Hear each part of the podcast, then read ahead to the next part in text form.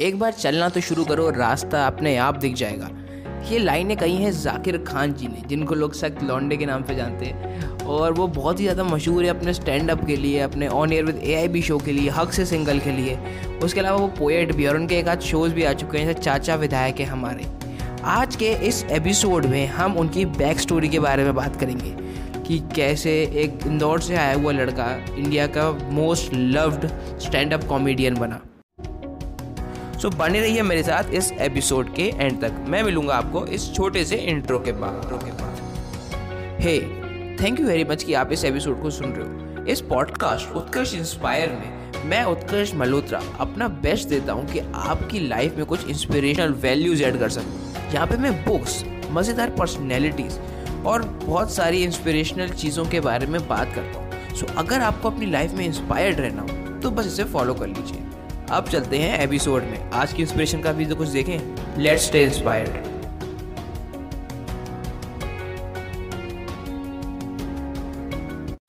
तो जाकिर खान जी का जन्म 20 अगस्त 1987 में इंदौर नाम के एक शहर में हुआ था। उनकी फैमिली का म्यूजिकल बैकग्राउंड है। उनके फादर म्यूज़िक के टीचर हैं और जाकिर सर को भी सितार में बहुत ज़्यादा इंटरेस्टेड थे। उनको म्यूज़िक से बहुत ज़्यादा लगाव था और उनका जो फेवरेट इंस्ट्रूमेंट है, वो था सितार। उन्होंने आगे चल के सितार बजाने में डिप्लोमा हासिल किया। और उसके बाद आया उनकी लाइफ का सेकेंड थोड़ा अलग चलना स्टार्ट हो गई। वो था उनका कॉलेज जिन्होंने कभी पूरा नहीं किया और छोड़ दिया। तो एक इंटरव्यूअर ने जाके जी से जब पूछा कि ऐसा क्यों किया आपने तो उनका ये जवाब था कि, देखो क्लास तो हम अटेंड करते ही नहीं थे और डिग्री से ज़्यादा हमें ख्वाहिशों से प्यार था तो छोड़ दिया।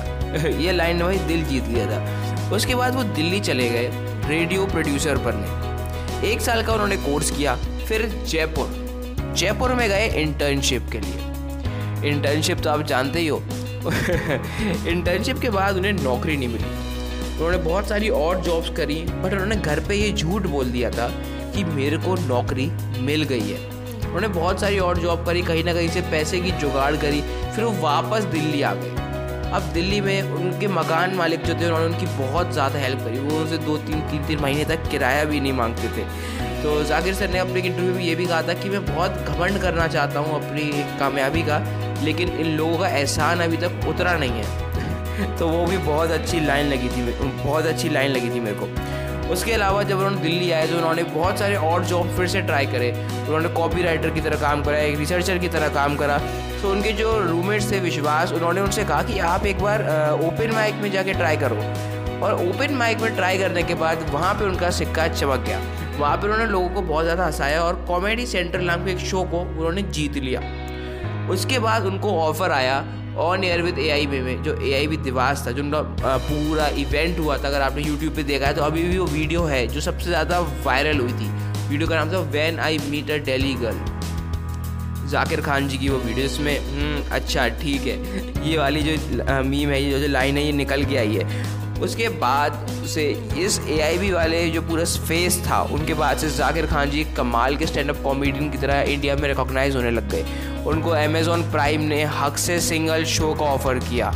उसके अलावा वो अलग अलग कंट्रीज़ में, अलग अलग इंडिया में भी अलग अलग जगहों पे अपने शोज़ करते हैं। तो ये थी पूरी कहानी जाकिर सर की। आई होप आपको ये अच्छी लगी हो।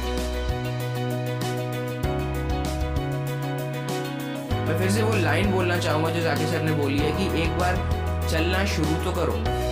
रास्ता अपने आप मिल जाएगा। धन्यवाद।